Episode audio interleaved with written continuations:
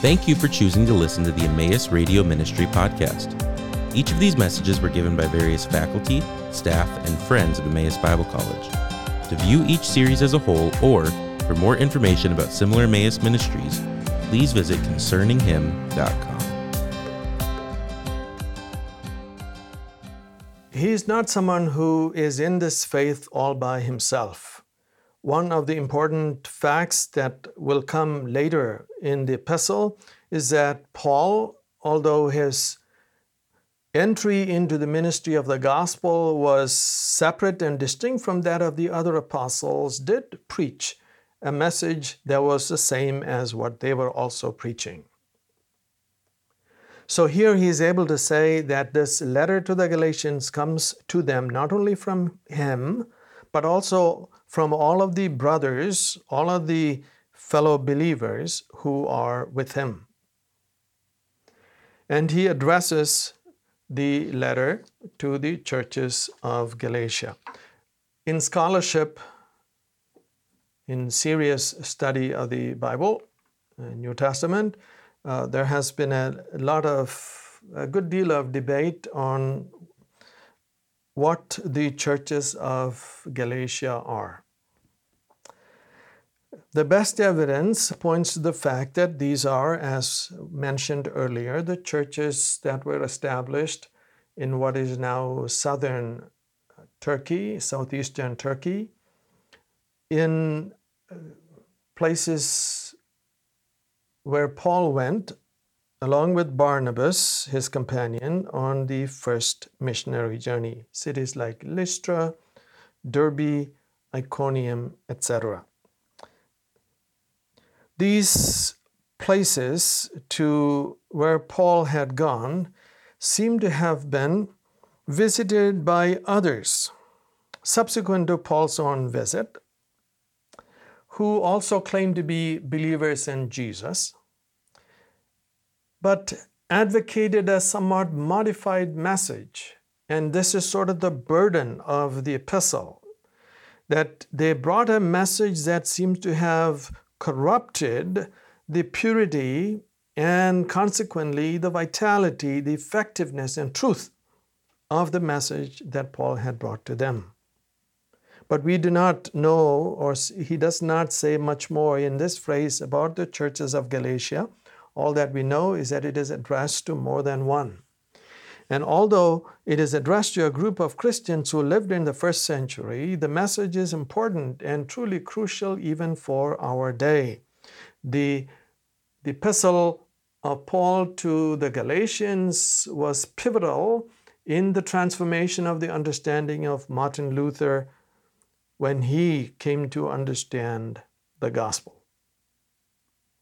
It was the verse in the Epistle to the Galatians, which quotes the Old Testament, that says that the just shall live by faith, that opened his mind to the understanding that to be right with God, one must come to God through faith.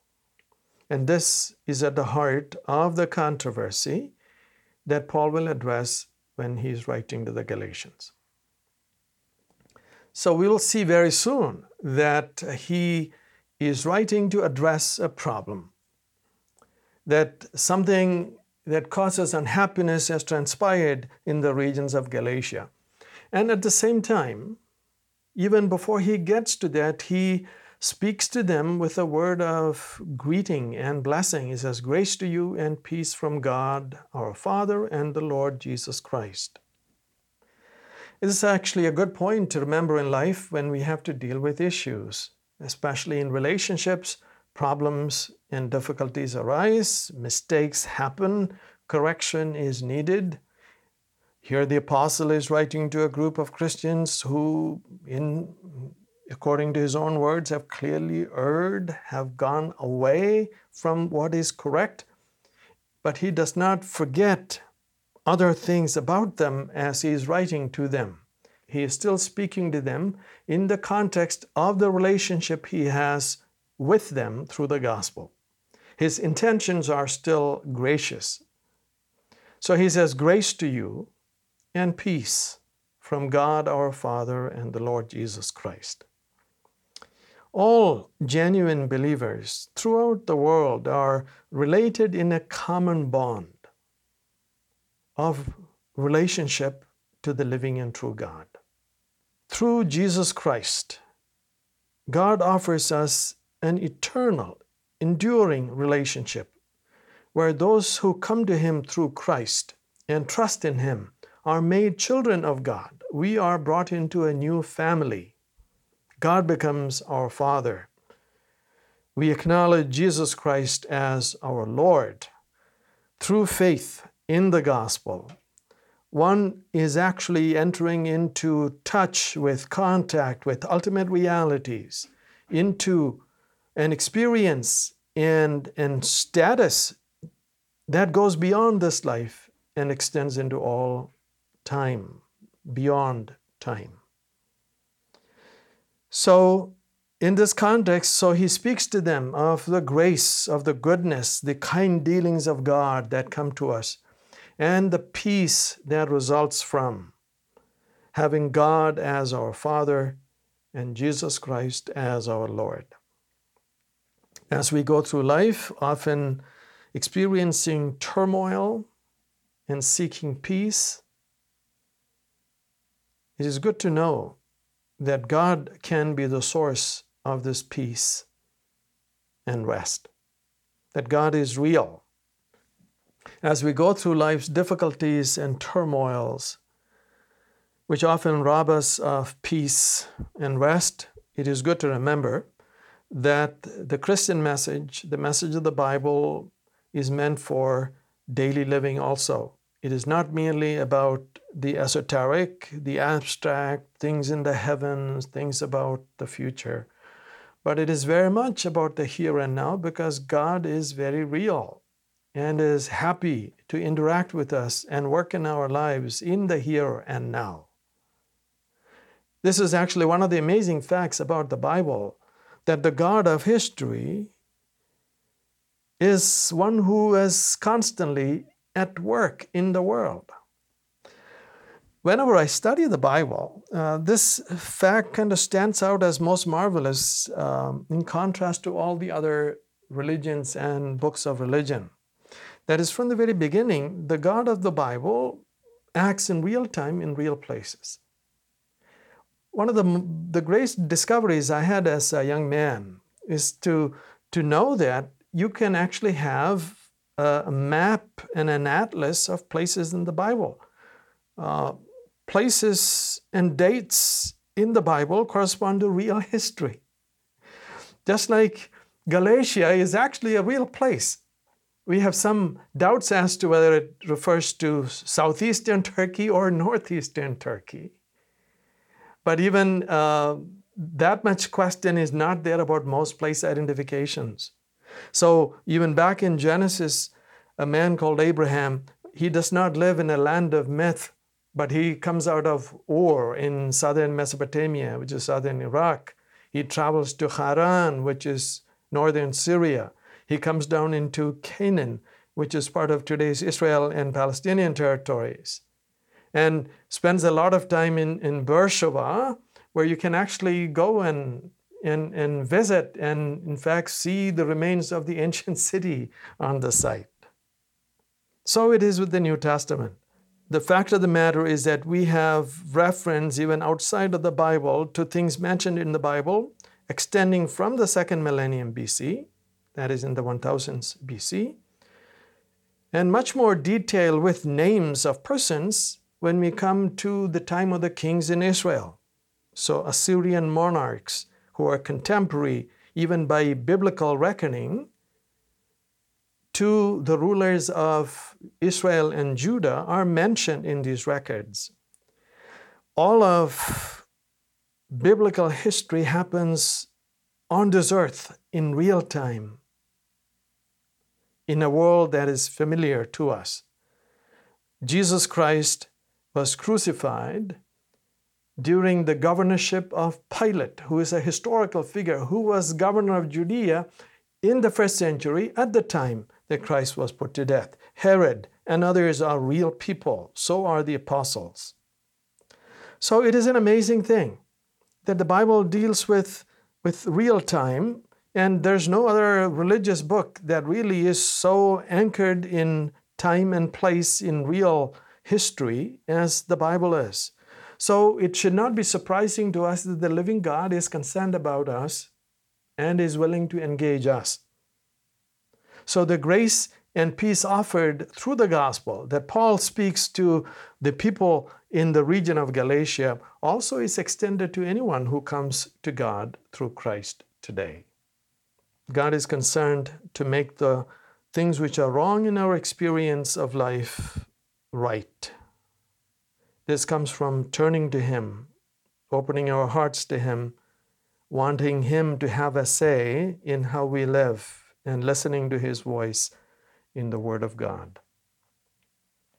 God comes to us not simply as authority, although He is. He is a creator.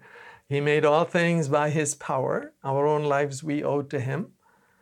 All we need is to look at the, the marvel of our design and structure and how we have been placed in a world where we freely use the gifts of God, such as the, the air we breathe and the water we drink and the food we eat God is not only the all powerful creator, but also a gracious and loving one who is concerned about each one of us. He knows the trouble in our life, the messes that we are in, how our own dispositions and bent of mind is often against what is good and right, but He still reaches out to us and wants to engage us because He wants us to experience His life and the true life which He is willing to grant to us. So, in writing to the Galatian believers, also, the Christians, Paul in chapter 1, verse 4 describes Christ this way that Jesus Christ is the one who gave Himself for our sins to deliver us from the present evil age. It does not take a lot of argument for us to recognize that this world that we live in is really a miserable place. We often see the perpetrators as some extremely bad people in the world, and while there's some truth to it, all of us have made our little contributions to misery in this world through our lack of love, through our hatreds, through our lack of justice, unkindness. And God recognizes who we are, just as we are. And He sent His Son into the world to save this lot of sinners. We are that sinful lot. We needed mercy and forgiveness and grace. Jesus, the Son of God, left heaven and came into this world willingly and voluntarily to save sinners. This fact is the heart of the gospel. It is worthy of all acceptance that Christ Jesus came into the world to save sinners. And no one is accepted from that group. All have sinned and fallen short of the glory of God. So Jesus Christ offers us grace and peace because it is He who gave Himself for our sins. Jesus' death on the cross was not merely a miscarriage of justice. It was not something that merely illustrates the evil that is in the world. It is not another example of the abuse of power by those who hold it. Now, Jesus' death, in a way, even though it, in its outworking involved the evil acts of men, is something that God, above and over it, intended for the benefit of humanity because Jesus died to save sinners. He gave Himself for our sins to pay for the guilt of our shortcomings and faults and sins to atone for our rebellious attitude and heart toward God. Thank you for listening to the Emmaus Radio Ministry podcast. This ministry is possible because of the generous contributions from our partners around the world. For more information about partnering with us, please visit emmaus.edu/partner.